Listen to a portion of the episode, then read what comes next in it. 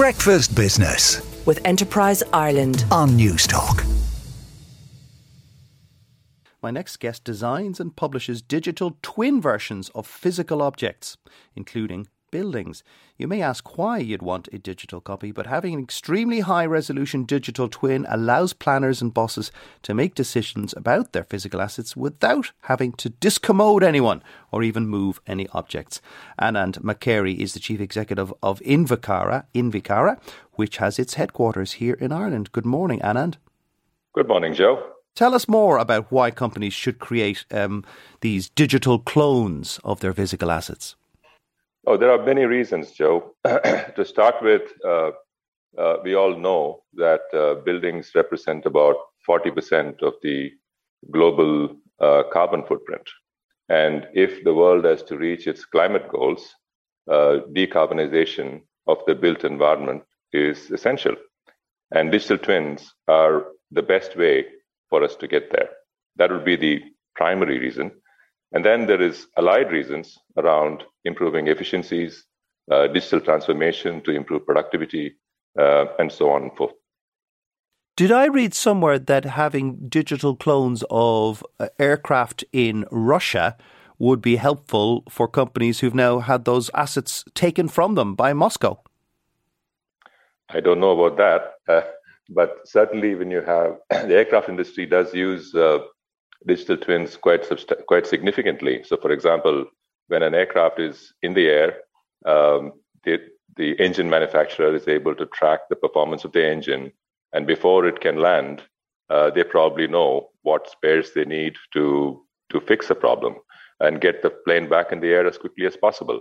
Um, so it's used extensively in the aviation industry for sure. And I mentioned for, for the use of buildings that you wouldn't have to kick people out in order to kind of do revisions. What other advantages are there of having a digital clone for your physical assets? Uh, let me give you a, an analogy. Um, fifteen years ago, uh, any of us getting on the road probably had roadmaps, right? I mean, we had a roadmap in the, the glove box. We didn't have Google Maps. But today, that's completely changed. Um, so what did what happened was Google uh, twinned the world and put it in our hands, and we are able to use it to find our way from A to B. And by doing so, we are producing new information. We are producing information about how fast are we traveling, how long are we stopping at a traffic light, and if you are taking the the Dart uh, you or the or the Lewis, uh, you tell Google, are there seats available?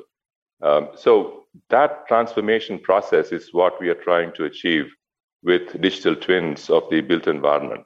So you create this uh, three D representation of an asset, including all of the data that describes that asset. And then you use that to, to create smart solutions that, that transform various workflows from planning through design, through construction, and in operations. Is it expensive to do a full-scale, high-resolution digital version of, let's say, a f- five-story building? Uh, well, it's it's relative, right? Expensive is, is a relative question. Uh, it is the value that it creates. There is a cost associated with it, uh, and typically these costs are in the order of magnitude of zero point three to zero point five percent of the capital cost of an asset. So it's not huge. But the value it brings is tremendous. Uh, it could be used for uh, marketing, tenant attraction, investor attraction, the early stages of a development. It can be used for construction management. And then it can be used for maintenance, uh, energy management, carbon reporting, uh, uh, wellness and comfort management, and so on and so forth. You're headquartered here in Ireland, Anand. Um, are you having any issues getting the appropriate staff? It's pretty high skilled, and retaining them. It's been a tremendous challenge to find the ta- find talent for sure.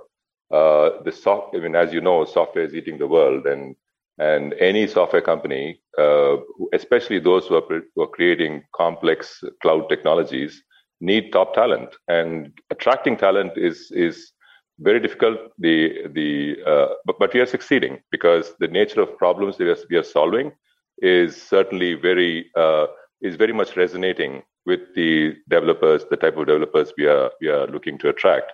Uh, but once they are in, uh, retaining has not been a challenge for us because they just love what they're doing. And would you entertain hiring someone for the company which is based in Ireland, but having them based in another country? I don't know, Portugal or Spain or Iceland.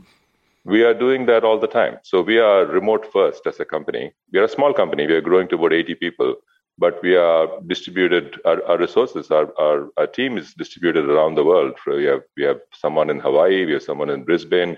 We have uh, someone in Portugal. Someone in France. Um, so we hire the best talent we can find wherever they are. Location is no bar. Wow. Okay. Anand, thank you so much for joining us. That's Anand McCary, the Chief Executive of Invicara. Breakfast Business with Enterprise Ireland on Newstalk.